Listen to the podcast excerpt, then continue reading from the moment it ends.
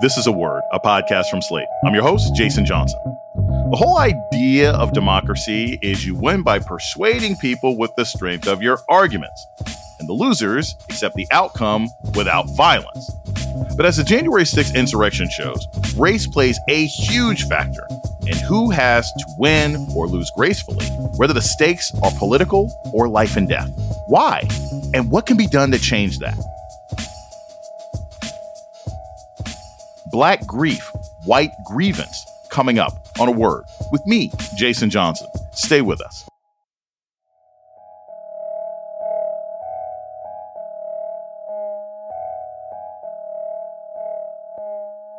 Welcome to A Word, a podcast about race and politics and everything else. I'm your host, Jason Johnson. One of the most disturbing moments in recent racial history here in the United States came in August of twenty seventeen. This was the Unite the Right rally, where hundreds of white supremacists marched through Charlottesville, Virginia, chanting racist slogans and attacking counter-protesters. Dozens were injured, and anti-racist protester Heather Heyer was killed. In the wake of that violence, then President Donald Trump made his infamous remarks about being very fine people on both sides. Our guest today argues that both movements do draw from the same emotional place, grief, the idea that some essential thing is being taken. For Black folks, it's the loss of freedom, dignity, and the often violent loss of our lives. For white Americans, it's the loss of their undisputed place at the top of the political and socioeconomic hierarchy. And the real fight is over who has a right to resist losses and who is supposed to bear them in silence. Juliet Hooker has devoted her career to studying this tension. She's a professor of political science at Brown University with a focus on how race and identity has played out across history and across the Americas. Her new book is titled Black Grief, White Grievance, The Politics of Loss. And she joins us now. Professor Juliet Hooker, welcome to A Word. Thank you, Jason.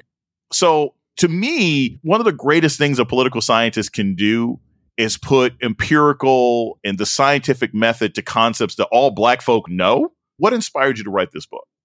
So I started writing this book after Ferguson. I was watching what was happening, the militarized response, the violence that protesters were enduring, and seeing a lot of the criticisms that the protesters were receiving for the ways they were going about protesting and, and not living upright to the legacy of the civil rights movement in some people's eyes. So as an academic, as a political scientist, I was like, I'm not an activist, but what I can do is start writing about this and trying to figure out what's going on here with the way in which we're always policing, literally, but also in, in these other ways, how Black people protest injustices they face.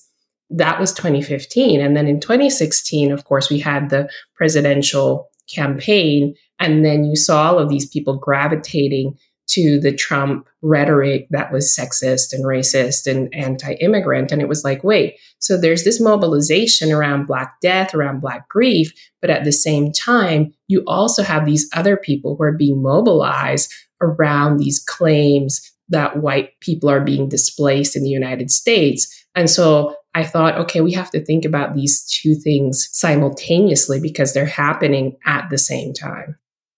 I'm curious whether you were a political scientist or not, even though you were inspired by Ferguson, what was the first time you can remember noticing how white grievance was more important than Black grief, or white pain was given this sort of patience and deference in a way that it wasn't given to Black people? This is a pattern that happens all the time, right? One of the things that I talk about in the book is how often white grievance displaces Black suffering, right? So we start paying attention to the folks who are, who are making these claims rather than to the actual thing that people are suffering. So if you think about, you know, something like the N F L protests, which were the kneeling for the national anthem, which was so peaceful, right? What could you say about that? And more yet, peaceful than the game. Exactly. And yet some people were so offended by that. And then the focus became on how this is taking it disrespectful and their feelings rather than on the thing that the athletes were trying to protest. So I think we have this pattern that is ongoing, and it's really hard to pin down, for me at least, like one moment where it happens because it happens so often. You've centered this idea of loss as like a potent political force, especially on the issue of race. I, I think I'm curious if, if you look back through history, can you give some examples of how Black people versus white people respond to, say, loss. I think to myself, how Black people responded to Rodney King, how Black people responded to Trayvon Martin. What are some other examples of both communities responding to loss instead of maybe even how law enforcement, let alone the law, responded to it? So I think a good example is actually the civil rights movement, because we now have this romantic memory of it. Oh, we had these peaceful dress protesters and they were so civil and everybody changed their minds and everybody came together. We have this sort of narrative. But in fact, it took so much heroic action, so much forbearance for people to protest peacefully in the face of what they were encountering. And M L K said this himself, as soon as you have these rights on paper, which is just the beginning, you have the racist backlash, right? You know, there's all of these ways in which you see this resistance. I talk about one of these photos from the school desegregation battles. Folks are out there jeering and bullying these children because they feel like they're being displaced in some way. So I think that's a good example where you have supposedly this like iconic moment of Black people protesting the right way, and yet you have this immediate white backlash to undermine what was achieved. So Fox News and other media, we got Newsmax, O A N, all their coverage is sort of framed in this sort of narrative. You're losing your safety, you're losing your homes, you're losing your way of life. And it's not being lost for generic geopolitical reasons. The loss is at the hands of woke white people. The loss is at the hands of Black people, at the hands of immigrants. What do you think is the root of that? Do you think, because I think a lot of times people question, did Fox News create white grievance, or did Fox News simply galvanize the grievance that's always been there with the population? I think the answer is that they galvanized, they didn't create it. One of the things that I argue in the book is that if we look at the history of the United States, every moment of, let's say, progress towards racial equality has been followed by tremendous racist backlash, by the deployment of white grievance to undermine those gains. We see that right after the Civil War, and you have the abolition of slavery, and then, you know, the overthrowing of Reconstruction and the reimposition of Jim Crow in the South, the height of then lynching and racial terror. Every moment of progress is followed by this racist reaction. And so I think when we look at what's happening with Fox, there's no doubt that conservative media is amplifying this feeling and trying to use this rhetoric of white grievance to mobilize voters, but it predates the role they play today. We're going to take a short break, and we come back more on the new book, Black Grief, White Grievance. This is A Word with Jason Johnson. Stay tuned.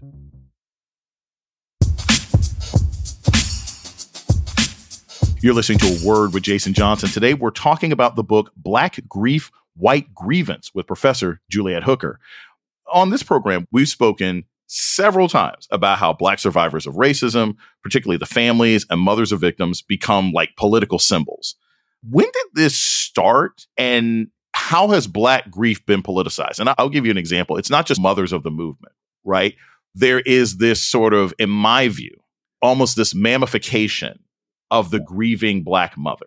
And that's an acceptable image. It's not the father crying. It's not the younger brother crying.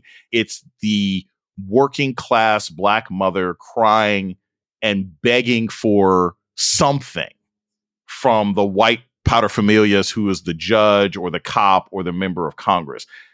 When did we start seeing that? So I think that a lot of folks date this emergence of this kind of iconic figure of the grieving Black mother to Emmett Till and the work that Mamie Till did to make the loss of her son matter, right? So she is really an iconic figure in terms of somebody who engages in really powerful and important grieving activism, right? She turns her loss into this moment of public mourning that galvanizes the civil rights movement. But one of the things that I think we've lost sight of is that now we have this expectation that this is what Black people do.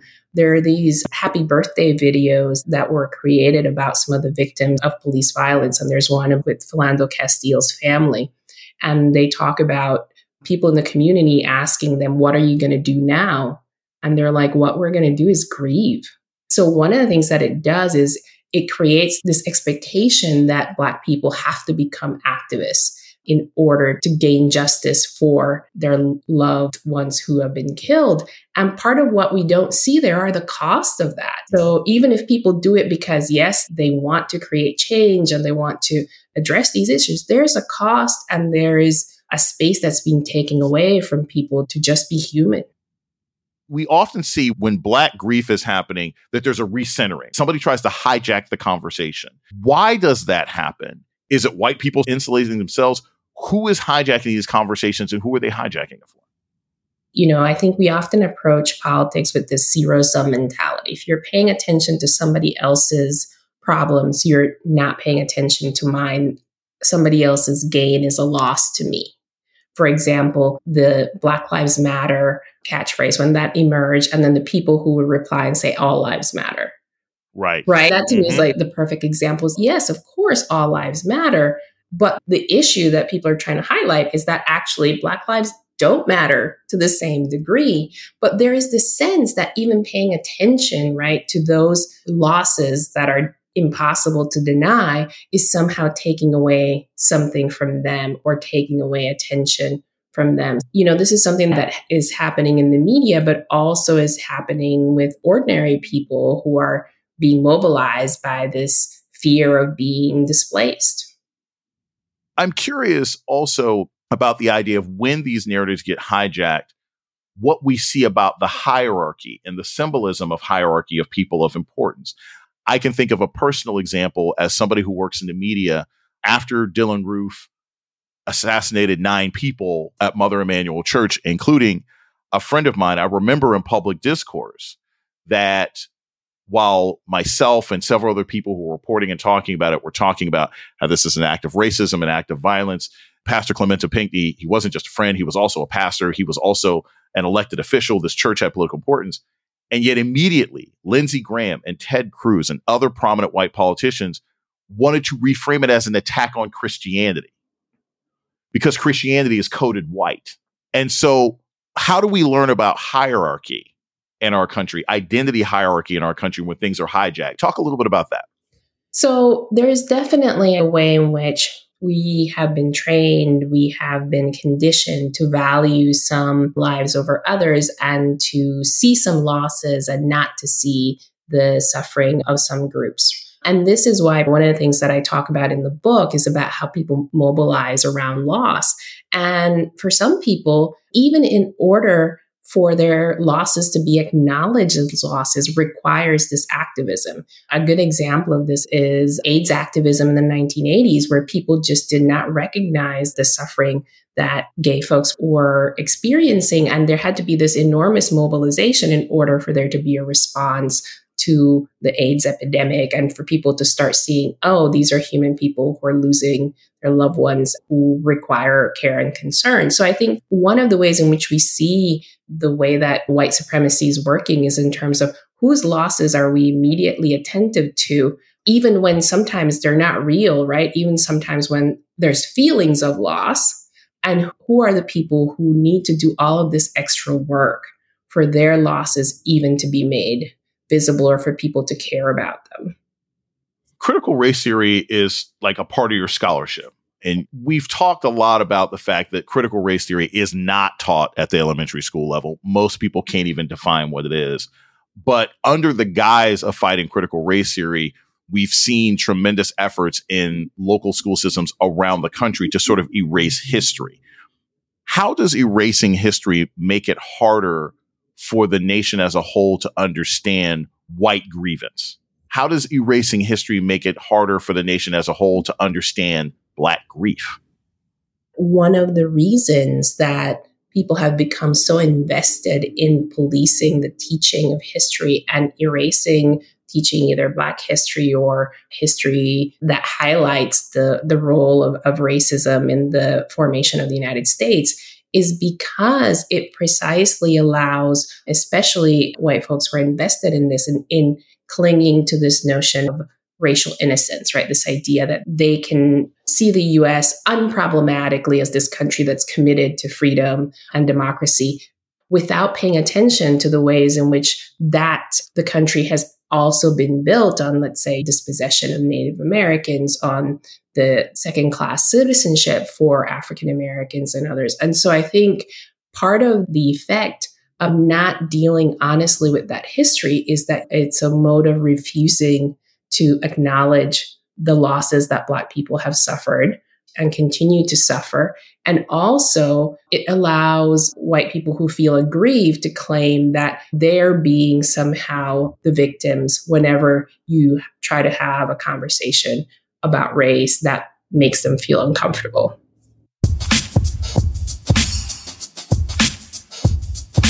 We're going to take a short break. We come back more about Black Grief, White Grievance with author Juliet Hooker. This is A Word with Jason Johnson. Stay tuned. You're listening to A Word with Jason Johnson. Today, we're talking with Professor Juliet Hooker about her new book, Black Grief, White Grievance. You know, a cruel irony for Black folks throughout history is that when we're not grieving and not losing and fully participating in our democracy, that's when we're targeted for violence. A lot of the overt white supremacy resurfaced in our politics after Barack Obama's election and reelection. What are some of the other historical examples of that? And what have been the best strategies for preparing ourselves as a people for these sort of generational backlashes? So there's a, a quote that I cite in the book of Frederick Douglass, and he's mocking fears of people who are wondering, okay, what happens after we abolish slavery? And now we have all these freed Black people. And they start saying what we're going to have is, as a result, is we're going to have this Black emperor who's going to be ruling over these white subjects, and they're going to have this court of many shades, right? And I call that this phantom of Black supremacy, that every time you have any kind of progress towards racial equality, the specter of Black domination is what a lot of people start to fear and start to experience and react to. And I think we've seen that in so many moments throughout U S history. And actually, I think the two thousand eight example is a really good example because, you know, it's hard to remember now, but that initial moment of the end of Obama's campaign, when it was clear that he was going to win and he was going to be elected, like there was this whole sense, oh, we've reached this post-racial moment. The U S has finally conquered its demons around race. And then the Tea Party backlash happens. And mm. all of those things now in retrospect, you're like, how did people believe that? But they really did.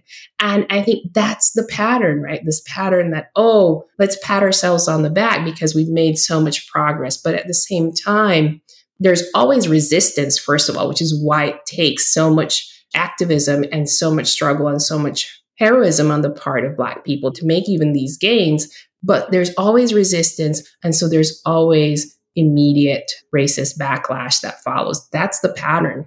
And we're in another moment of really severe backlash right now. A lot of the concern that you hear from activists, journalists, even elected officials is that we're in this sort of post-truth era, where it doesn't really matter what the facts are. People are going to operate off of what they want to operate off of. So what options does that give us? Because, for example, many of the, the grievances that white people have, and a large numbers of white people have, are based on things that are just factually not true. Yes, the white population in America is shrinking, but that's not some global conspiracy. That's just birth rates and immigration and people getting older. So how do you battle white grievance when it's based on things that are untrue and people seem resistant to facts? I think one of the things that's helpful to understand is, as I argue in the book, is that a loss doesn't have to be real for it to be perceived as a loss, right? For it to be felt and for it to be deeply mobilizing. So I think part of the problem is when the response is like, that's not really happening, but people are still being mobilized by those what I call anticipatory losses, right? Because mm-hmm. in many cases, the fear of demographic change, that's not happening right now, right? But it's this thing that's happening in the future that you're imagining as this apocalyptic change in which you will be completely displaced and subjugated that is driving your politics right now. So it's this form of anticipatory loss. And I think one of the things that is also often driving it, often the other narrative around white grievance is that it's being driven by economic anxiety and this economic precarity, as you mentioned.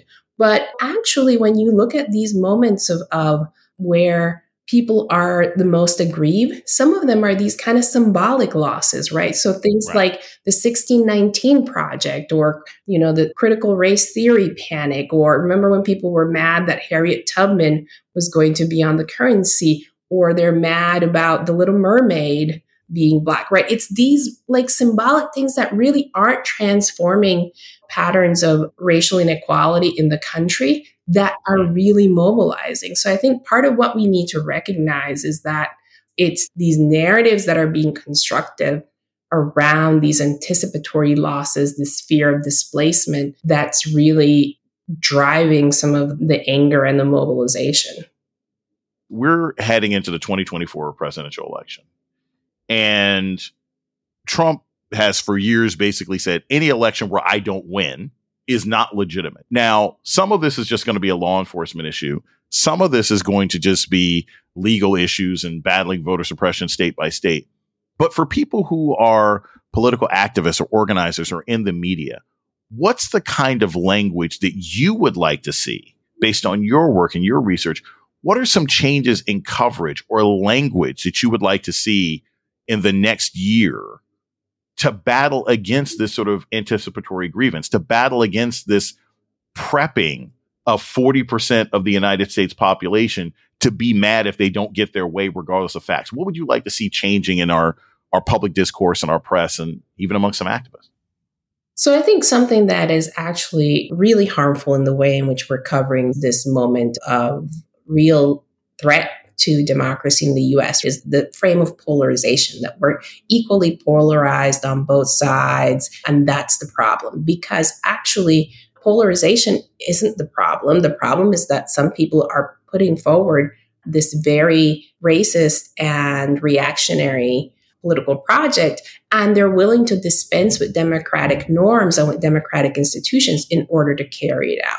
So I think part of what the media, as difficult as it might be to do, would be to, to see it as part of its job to call out folks who are actually working to undermine U S democracy. That's not a partisan thing. That is just something where, in fact, there is an asymmetry between the two parties on this, right? That there is one party that is right now has a substantial faction that is really um, trying to undermine U S democracy from the local level, where they're trying to take over local election boards or trying to remove people from office who reported results accurately, that there is a real threat to U S democracy and that it's coming from one particular place, rather than trying to make it this frame about, oh, we're so polarized and we can't listen to each other and that's the problem. No, the problem is the folks who won't accept a legitimate loss.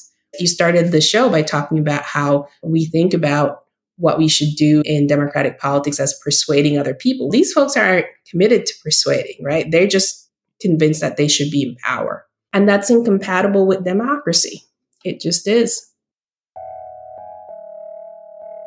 Juliet Hooker is a professor of political science at Brown University. Her new book is Black Grief, White Grievance: The Politics of Loss. Professor, thank you so much. I really enjoyed this conversation. Thank you for having me. And that's A Word for this week. The show's email is a word at slate dot com. This episode was produced by Ahyiana Angel.